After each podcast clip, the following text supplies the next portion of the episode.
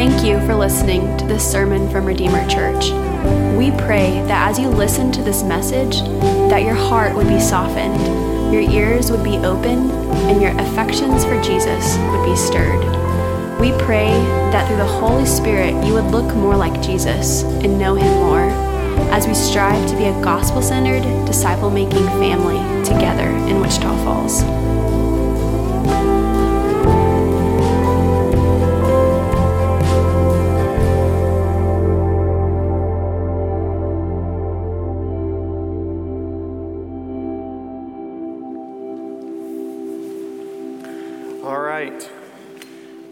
Might be thinking, oh, cool. John 14, 6, real original. You're like, yeah, uh, this, is, uh, this is one of the, the easy home run texts. And so you did this for the first week of Midwestern State. No, we actually didn't do that because we have been working through the Gospel of John since this Sunday last year. And so this just happens to be the place that we're at. And so no matter where you're at uh, in your understanding of Christianity, you probably know John 14, 6. And you probably either know it as a memory verse or you probably know it as something uh, that you're just like, you know what, I have a problem with that. Jesus is the only way. Jesus is the only truth. He's the, he's the only life. How, how arrogant do you have to be to say that the only way to God is through, is through Christ? And so today, what I want to talk to us about is that idea. To think that Jesus is actually being exclusive is not the case at all of what he's saying right here. What he's saying right here is Jesus is too personal. He's too personal of a God to be received any other way. Uh, he's not trying to make a dogmatic approach of just like Christianity's the best, and so here's the way that I'm going to double down by saying, I'm the only way, I'm the only truth. He's, he's not being a punk here, all right? He's being honest. He's being actually, truly honest. He's telling us the truth. He's telling us the truth. And what it teaches us is that Jesus is way too personal. He's not far from us. He's not trying to be exclusive. He's not trying to keep people at arm's distance. He's getting right up in our face. He's getting right up in your face and saying, I'm here. I am the way. I am the truth. I'm the way. Uh, uh, I, am the life. No one comes to the Father except through, through me. Jesus is a close talker, all right? You ever been uncomfortable by one of those? You know, it's just like, oh, oh, hello, hello. Yep, still there. Okay, we're still talking really face to face. Jesus is one of those. But he's not doing it as someone that is socially awkward. He's doing this as a loving, devoted God who wants to bring you in close, like a, like a father holding a newborn baby, brings it up to his face and says, I'm here. I love you. I cherish you. This this is our God. This is our God. And today, it's actually really hard to receive this. It's really hard to receive this because today Christians are having a lot of hard time. They don't have uh, uh, a lot of hard times because they're not having hard times because they, they think that, you know what? I don't know if I believe this. Most Christians would say, yes, objectively, I believe this because I have to believe this. We, seem, we tend to be motivated by negative consequences. Have you noticed this about yourself? That the, the thing that is most pressing, all, any procrastinators in the room? Uh, all right, so you procrastinators, I'm preaching to you right now. Like, you, you are not you're not motivated by the things like, you know what? School projects do. I know I got my syllabus. Cool. Um, I'm going to have a 15 page paper due in three months. And you're not like, oh, you know what? I better get started on that. No, you wait for 48 hours, you pull two all nighters just to try to get this thing done. Why? Because all this, you delayed and you delayed and you delayed, and then you realize, oh, okay, uh, parents are going to be furious with me. Uh, I, I may not graduate. The consequences right in front of me, time to get to work. Time to get to work. And so, because that's how we operate as people, and because this is how we deal with things over and over again within, within our life, we try to do one thing. We get our Jesus card stamped. We, get our, we make sure that we get our heaven card stamped because it feels like, oh, any moment, any day, I don't know when the Lord's calling my number up, so I better get this thing right. But, but where Christianities have a, uh, where, where Christians have a big problem with this is this is they say, Oh, I got my heaven card stamped, but I don't know how Jesus is good news today. I don't know how Jesus is actually working with me. How is the gospel good news for me in my depression? How is the gospel good news for me in my anxiety? How is the gospel good news for me as I'm going to school and as I'm going through this divorce? How, how is the gospel good for me right now? And so we, we have this struggle, right? We say, Yeah, I confess that Jesus is Lord because I don't want to go to hell. But then we say, I don't know how the good news of the gospel is good news for me today, right?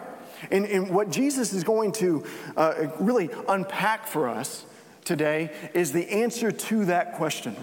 Uh, is Jesus good news for you right now? What is the definition of real Christianity? Is it just, I want to go to heaven? Or is it something much, much deeper? Because whenever we struggle with this, what happens to the church, what happens to the church is this we wrestle with this identity of just like, oh, I just need to go to heaven and then do maybe one nice thing per day. What happens is we become slowly disillusioned where we don't understand. Like, wait, I need to read my Bible? Why? Um, is the Bible going to help me get to heaven faster? I don't think so. I don't want to go to heaven faster. I like this life. I don't like it. Heaven means you have to die. I don't. I don't want to read my Bible. I don't want to. Uh, you mean I need to pray? Well, that's hard for me. I don't, I don't, know how to do that. It feels awkward getting on my knees and doing this. And what's, what's up with that prayer closet thing? I don't really understand what's going on. And, and what happens is it trickles down into church. Church, why, why do we need the. You just want me to go to church? Oh, you want my money? Is that it? Okay, Pastor, okay. All right, this is some type of scheme. And so, uh, uh, you, uh, really, Christianity is just about going to heaven, and then we threw in all these extra things, right? We threw in all these extra things that are just kind of like uh, there to confuse us. And whenever we have this simplistic understanding of Christianity is just about going to heaven and not hell, it, it flows downstream that we get all messed up. We get all confused and we don't understand what's going on. We're like Kevin Malone whenever Robert California asked him that, uh, that, that silly question. He goes, Well, uh, this is where we go. Okay, this is what we do. This is church. This is why we do this. And you're just like, well, give a better answer. And he's like, no, I, I, there are no wrong answers. You know, that's what he, that's what he says. And he's like, no, there actually are objective answers to why, why we operate and what we do and what Christianity ultimately is. So let's walk through this passage and discover some nuggets from, from the text.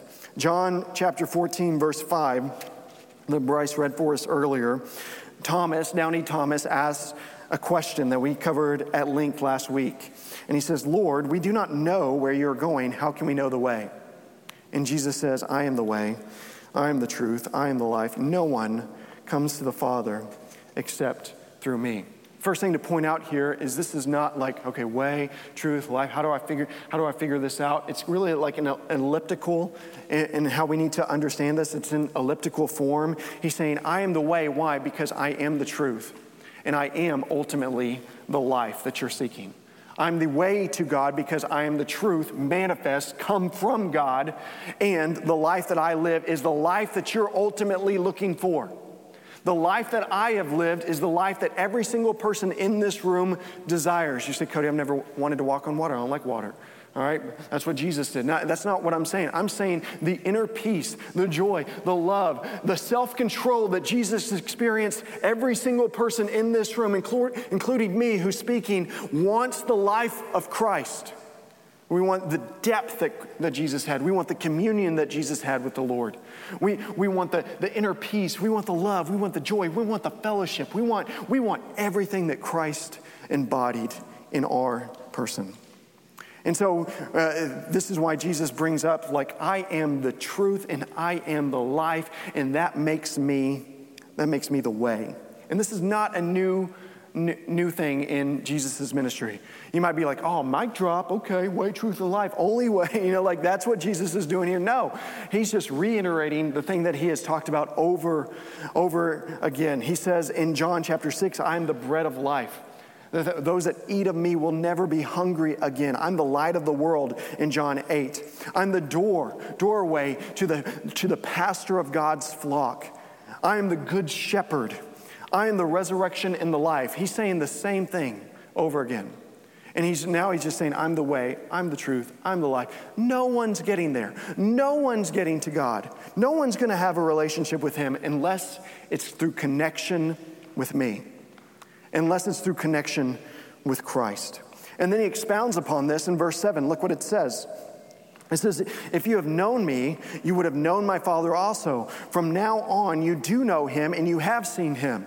And so we give Thomas a break and we turn to Philip, who doesn't say a whole lot in the New Testament. Philip doesn't say a whole lot in the New Testament, but whenever he opens his mouth, he sticks his foot directly in his mouth. And he's just like, The only thing you said, Philip, was this nonsense. This is the only thing. Uh, and, and I, you imagine Philip reading this. He's like, John, I said a lot of things. And this is the only thing you recorded that's going to last for forever? Thanks a lot, John. All right, but let's see what he says. Verse 8. He said, Lord, show us the Father and that is enough. And what is he doing? He's just confessing. He's saying out loud that I have no idea what you're talking about, and uh, you're going to show us another miracle. Like that's that sounds cool. You walked on water earlier. Like show me another, like show me another miracle. Oh, Philip. Oh, Philip. And, and Jesus said to him, "This is probably the only time in the entire Bible where Jesus. Uh, it's hard for me because I, I, a lot of times in my brokenness, because I'm prone to wonder, Lord, I feel it.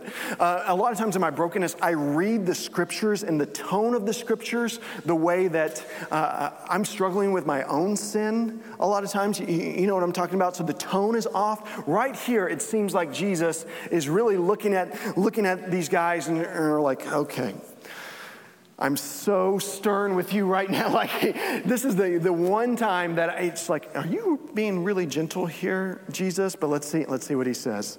He probably is, and we're going to get the tone wrong, and so, so let's all just repent later. So forgive me if I get the tone wrong, and we'll compare notes after this. But Jesus said to him, Have I been with you so long, and you still don't know me, Philip? Whoever has seen me has seen the Father. You say, How can you say to me, Show us the Father? Do you not believe that I am in the Father and the Father is in me? The words that I say to you, I do not speak on my own authority, but the Father who dwells within me does his works. His works are the ones that are just spewing out of me. His works walking on water, that was his idea. I was just executing it uh, uh, healing all those people, that was his power. I was just, I was just the conduit. The, the Spirit, I was being carried along by the Spirit of God, by the plan of the Father, my entire life, Philip. Do you not know? Do you not yet get it that I and the Father are one? They've seen so much stuff, so much stuff. They saw him calm the storm, the, the storm that they thought was going to kill them, right? And they were advanced fishermen. They had seen storms before, they were good on the water. And Jesus calmed it just by saying, Be still. And it, everything stopped. They saw that. All the miracles of Jesus, if just one of them would have happened in the Old Testament, they would have revolved an entire book around it. It would have been the most historically ex, uh, extraordinary experience that the world has ever known. But Jesus did one after another, after another, after another. And Jesus is just saying right here, Don't you know it's me? Don't you know I and the Father are one? Isn't it obvious at this point? Clearly, it's obvious, right? And so then he talk, goes on to talk about works, and this is what's interesting. He says, Believe me, and I, that I am in the Father, and the Father is in me, or else believe on the count of the works themselves. Believe that I and the Father are one, and then believe the works. Obviously, I am with the Father, and I and the Father are one. This is so, so obvious. It's so obvious. And then he says, Truly, truly, I say to you, whoever believes in me will also do the works that I do. And greater works than these will he do because I go to the Father. Whatever you ask in my name, I will do. This I will do, that the Father may be glorified in the Son. If you ask me anything in my name, I will do it. And whenever we look at this, we get a little confused, do we not? Right? You get a little confused. You're like, oh, is this why? Is this why we pray in Jesus' name? I pray, Amen. Is this like automatic? Is this like some type of magic wand thing? In Jesus, oh, I didn't say in Jesus' name I pray. Let's start all over and say the whole thing, and then say in Jesus' name I pray, and then maybe Jesus will do what I want him to do. Is that what's going on here? No, we're not wizards. We're Christians. We're not wizards. We're Christians. And look what it says. He really explains everything that he's saying right here in verse 15. In verse 15, he says, If you love me, you will keep my commandments. The works that he's talking about here is he's saying, Listen, I'm not giving you a magical incantation. What I'm giving you is me. What I'm giving you is me, connection with God. You get me, and if you obey me, guess what? The overflow, the overflow of your life is going to be doing the things that I do. Uh, Christianity gets a bad rap, right? The only thing that we learn in school about Christianity is the Crusades. That's it. It's like there's been one thing. Uh, Christianity had one point in history, and it was around the time of the turn of the millennium, and it was just the Crusades where they took out and they killed some people and they did all that stuff. Obviously, we know that Christians are bad. But listen, if you go, if you go throughout the history of, uh, of the West, all orphanages were started by Christians. Hospitals were started by Christians. Everything that, uh, that, that, that is good and beautiful, if you, you can trace it back to the miracles of Christ, and then the people of God manifested it in an institutional way. And this is what Jesus is saying. If you get me, if you focus on me, if you love me, then guess what? And guess what? The overflow of that will be millions and billions of people will be blessed by the medicine you create, by the jobs and the, the, the economy and the way that you lift out people out of poverty. This is all a Christian, this is all a Christian idea. And it all flows and overflows not from understanding Christian doctrine, but knowing the God of Christians. Knowing the God of Christians. Which brings me to the big point today. The big point today is I want to ask a question Do you know God in a relational way, or is your faith defined by secondhand Christianity? Do you know God right now? Do you say, I know the Lord? I walk with the Lord. I know what his voice sounds like. I know how to commune with him. Or, or do you have what I call secondhand faith? Secondhand faith. You want to know what secondhand faith is? Secondhand faith is uh, memorizing or mimicking or modeling the faith of another person.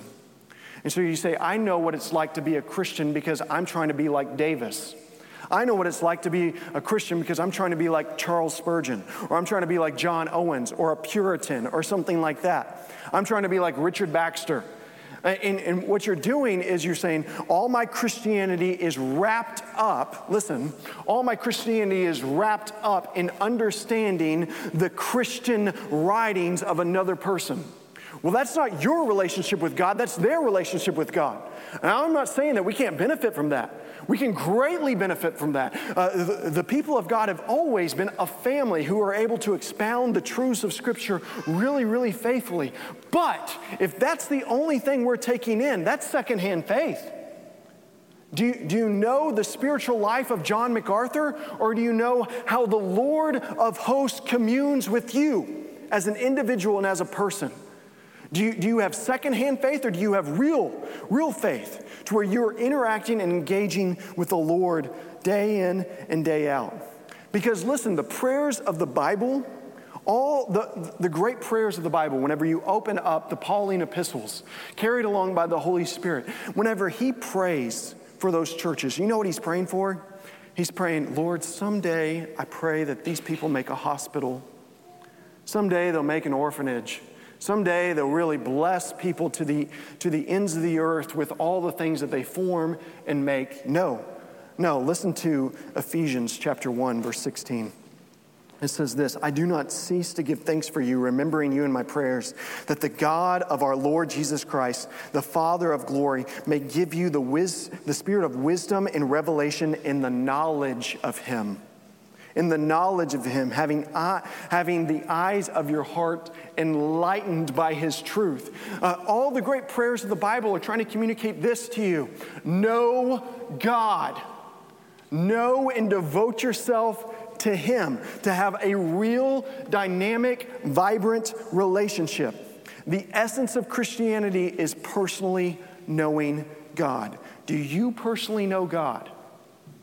Or do you know how God is engaged with another person in your life? And are you modeling your faith after them?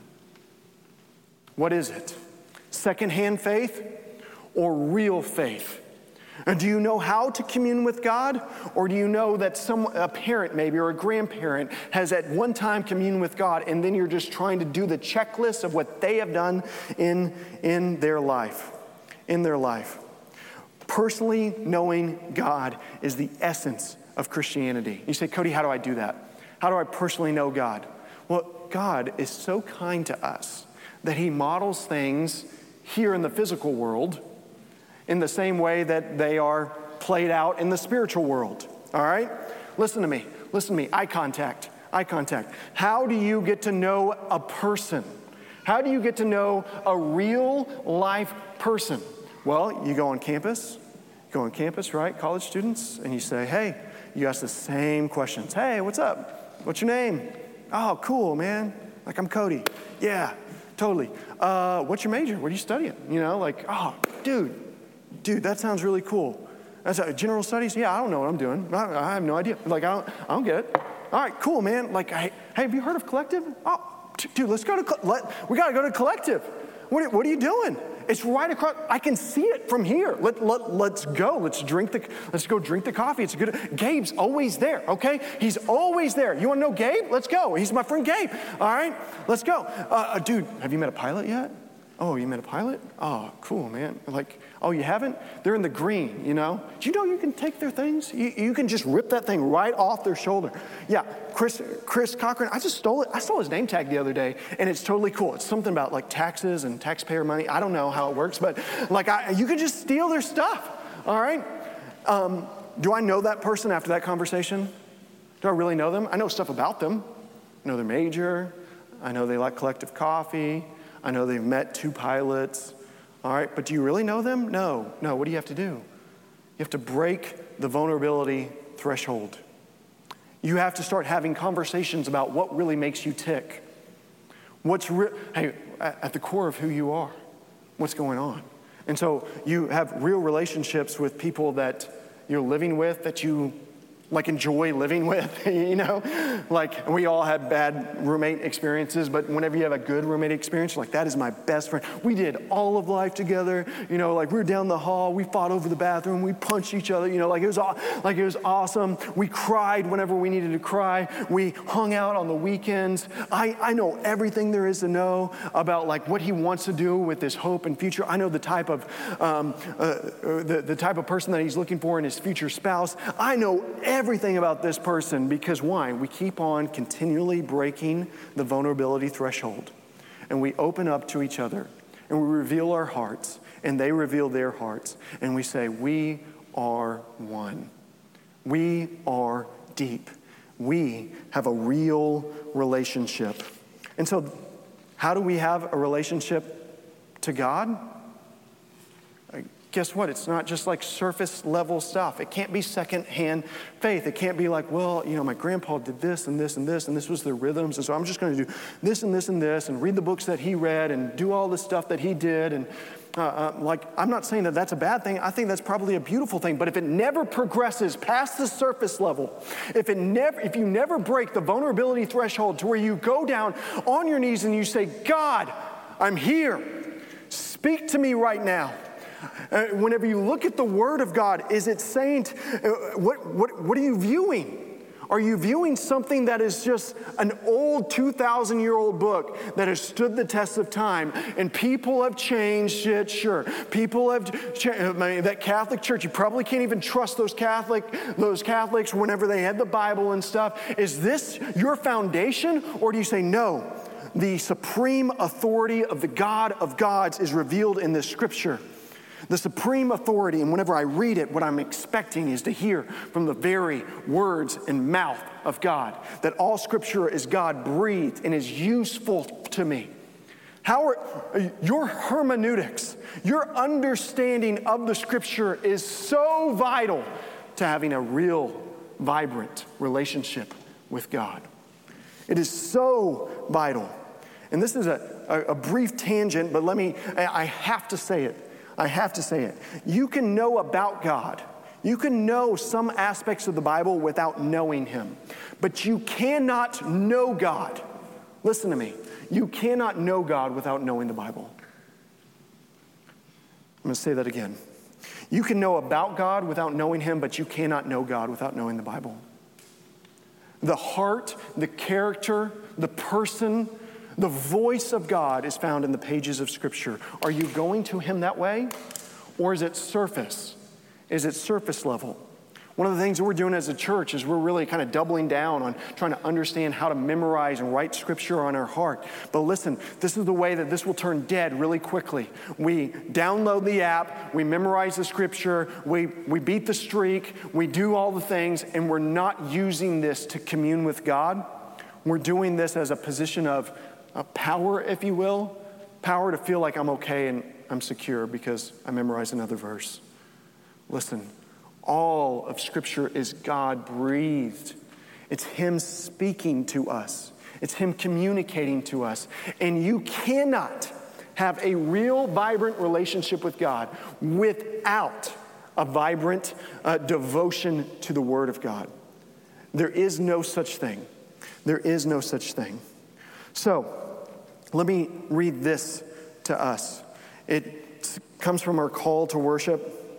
And it is so powerful because this is another one of those verses that if we don't get, if we just gloss over, if we, if we just gloss over, we won't understand the power of personal relationship with God. Philippians 3 8, indeed, I count everything a loss because of the surpassing worth of knowing, of knowing, of knowing Christ Jesus my Lord. Do you know him or do you know about him? Has your culture brought you up around Jesus, or do you know who Jesus is? Because right here, Paul is saying about Christ, he is the supreme thing. He's the thing that everything else doesn't matter compared to me knowing him, treasuring him. He is the way. Do you know him as the way, church? Do you know him as the way? Because he's the only way.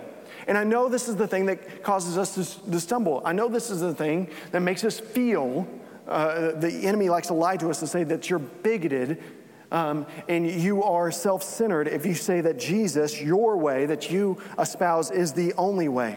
But listen, all religions are exactly the same except for Christianity. They're all the same. All religions say this you can work to get to God. You can obey well enough to get to God. You can uh, do these things to find inner peace, and then you can get to God. What you need is this ritual, these drugs, this, this ceremony, that whatever, and you can get or find your way and work your way to God. If you strive hard enough, you got this. And Christianity turns that totally on, on its head. And Jesus says, I'm the way. You can't, you can't get there any other way. And part of the way of Jesus is saying, You can't come to me, I have to come to you. I have to leave everything to come to you. Have you received Jesus as coming to you? Have you responded with your heart in faith and said, Jesus, I see that you're a close talker. I see that you're right up in my grill. I see you now. You are the only way. Not because you're distant, but because you're near. In your personal Jesus is too personal for there to be multiple ways to God. He, he's, he's just too personal. All other religions will produce a counterfeit of what we're desiring in our life with Christ. It'll give us a false peace. It'll give us a false joy. It'll give us a false sense of love and devotion and connectedness with community and with God. It's all counterfeits. The real substance is found in Christ. Why? Because He's the maker of everything. He's the maker of everything. And so obviously, our hearts are made, our hearts are made for Him. And this reminds me of uh, uh, a quote from C.S. Lewis. Uh, I'm kind of going out of order here, but it's so fitting. It says, uh, A Christian says, this is in your bulletin, by the way, a Christian says, and I'm going to change some language, all right? We got like a little two year old right here, so I don't know who that is. Um, hey, buddy. How you doing? um, the Christian says creatures are not born, are not born with desires unless sat- satisfaction for, for those desires exist. A baby feels hunger. Well, there is such a thing as food. A duckling wants to swim. Well, there's such a thing as water. All right, men feel passion. Well, there's such a thing as conjugal relationships. All right? If, if I find in myself a desire which no experience in this world can satisfy, the most probable explanation is that I was made for another world. This deep longing that you have in your heart, this deep desire, this deep devotion to be connected with God, to have purpose and meaning, to be humble and bold, to be at peace but yet self-controlled, to be patient and good, for justice to be to ring throughout the world, even though we're not in that world. What does that mean? C.S. Lewis is, is saying that we're made for another place. We're made for a totally other place. We're made for Him. We're made to know God and to obey God. And what's interesting about all of this is we have to understand that you are made alive, alive with, with Christ. Through faith in the gospel, you're made not just right with God to where you're going to heaven, but you're made truly alive. Let me explain this biblically. All right? In the garden, Adam and Eve, before the first sin, was Adam alive? Yes or no? Are y'all with me? Adam and Eve, very first. We can go back and read it. All right. Um, was he alive? Yes or no? Whenever he, he was created, after he was created, yes, he was he was alive. All right? Then the Bible says, if you do this thing, you will surely die. Whenever, here's a trick question whenever uh, the fall came, was he alive? Yes or no? like yes or no? You're both right. All right. gotcha. Trick question. All right. He was physically alive, but something within him died. And, and God promised, you will die. You will die the death. You will be so dead You'll be so absolutely dead. It's like you're not even alive. You know what that's trying to communicate to you and I? It's trying to communicate that the most important essence of who we are is our relationship to God. The most important aspect of who we are. All of our longings, all of our desires are only met in Him. And in the fall, what happened was that was severed. And so you and I were truly dead. Ephesians 2 says very clearly, as for you, you were dead in your trespasses and sins. You were really, really dead. Now, whenever you believe the gospel, before you believe the gospel, are you alive or dead? We're in the exact same state of, of Adam post fall. So we're dead. And then he says, But you were made alive with Christ. You were made really alive. That connection that you were made for actually sinks into place, and you and you and God are now in, in right relationship between one another. And what's amazing about this is we still believe the lies of the devil that we're dead. That we're dead. We believe that uh, we can't have life, which is truly life. We can't do it. You want to know why? You want to know why? Because we go back into this pre dead state and we manifest all the lies, all the lies that we were brought up in in our culture. And so we refuse to take on the new commandments of the Lord. And what are the commandments of the Lord? If you love me, you will do what I command you. Now, I try to do that. I try to say that verse to my friends all the time, and nothing, nothing happens. If you love me, you will do what I command you right now. It doesn't, it doesn't work. I'm a, I'm a crazy narcissist if I, if I do that right there, all right? But whenever God, the maker of heaven and earth, the lover of your soul, says it, it's the sweetest thing. Because what it's doing is it's teaching you the truth. It's teaching you that you're truly alive. And it's showing you the avenue of which you can be alive. The way that you're alive is found in obedience to Christ. The evidence that you have love and devotion to Christ is, is you following what he says. You following what he says. You say, Cody, oh, oh, I get it. You're one of those simpletons that whenever the Bible says something, you're just like, just read the Bible and pray. just, read, just read the Bible and pray. That's the point of this sermon? Well, let me go back a little bit and show you the fallacy in your argument. If I said I was having struggle, struggles with my, in relationship with my spouse, and someone asked me, and, uh, or, or I went to a counselor or to a pastor and said, hey, I'm struggling. I'm struggling in my relationship with my spouse. And he, he began to ask a series of questions He's like, All right, what's your last interactions that you've had with your spouse? It's like, Well, she actually wrote me a long letter that showed her absolute devotion and commitment to me. She, uh, in this letter, she told me how much she loved me and she was devoted to me, and she m- mapped out a plan of restoration between the two of us. And um, he was like, Would you read it? He was like, No, someone else read it and told me about it, kind of gave me the cliff notes. He was like, So you didn't read the note? I'm like, No, I didn't read it. I was like, Okay, when's the last time you talked to him? When's the last time you talked to your spouse? I'm like, Oh, it's been, been a minute.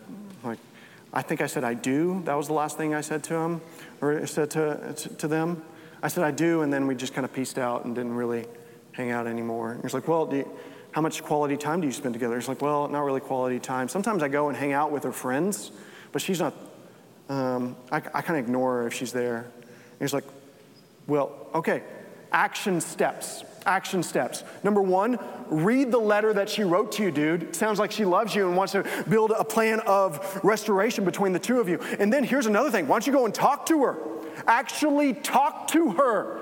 And, that will probably help your relationship. And whenever you don't just go to her friend's house and ignore her, go to her, her friend's house and look at her and sweep her up and then go home with her and be husband and wife again. Uh, love, love her, devote yourself to her. Say, uh, do obvious things. Read the letter, make the, uh, believe the plan of restoration, talk to her, and, and commune with her. And then that will, pro- if you do that, I promise you things in your relationship with your spouse are going to get a little bit better. Remember, the Lord establishes here on earth the same way that we can understand what spiritual connection with Him is. Christ calls you His bride. If we're hurting in here, if you're struggling in here, if you're trying to figure out why the gospel is good news for you today?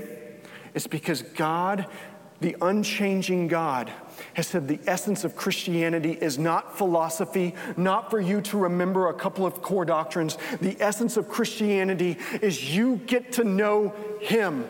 And the remedy for that is go and get to know Him. Go, go to a place. Listen, whenever you're hungry, what happens to your tummy? All right? Again, little kid. What happens whenever your tummy, tummy rumbles? What do you tell daddy? Hungry? That you're hungry? Like, what are you doing, dad? He's so confused. Um, our, our stomach growls. Oh, what's up with that? Why does, it, why does he do that? That's God in his kindness giving us an alarm clock. Giving us an alarm clock to say, hey, take care of yourself. Eat some food. Your arm cramped up while you're up here. Drink some water. Take care of yourself. Like, He gives us external things so that we know how to take care of ourselves.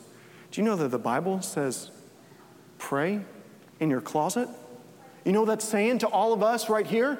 Saying, whenever you're getting ready to go to work, when you're getting up in the morning and you're taking off your PJs in your closet, what are you supposed to do in that room? Pray. Pray, start off your day. The Lord is doing obvious things in this world. And He's saying, Commune with me. I, am setting up really simple structures for you to know me, to love me, to walk with me. The church is not a money grab. The church is not, uh, uh, the preachers are not trying to swoon you or, or, or to confuse you. I don't care if you ever give a dime here. I want you to know Christ, to know Him, to love Him, to devote yourself to Him. He is doing everything to walk closely to you, church, to walk very close to you, to get up in your face and say, You can know the King of Kings, the Lord of Lords, the God of gods. What do you desire? Do you desire Him? Or you desire a God box checked? Or you desire good friends that met you? What do you desire? Jesus is the only way, He's the only truth, He's the only life. Everything about Him says, Mine. Mine. You are mine. This world is mine. The things that you're feeling in this world, the emptiness, is because it's only, you can only find its completion in Him. Have you believed this? Church, have you believed this? Do you know how to walk with Him? Do you know how to enjoy Him? Do you know how to be a family member of those that are struggling right now and saying, I've lost my way, I've wandered away, I need the household of God, the family of God, to point me not to therapy, not to psychology, but to the Lord of Lords and the God of Gods, the Word of God. I'm not saying any of those things are evil. I think they can be helpful, but rooted outside of Scripture, they're a false hope. False hope. Your hope, my hope, our hope is Jesus being the only way, the only truth, the only life. We can't get peace or anything else that is good and beautiful in this life apart from personal knowing. Let's pray about that.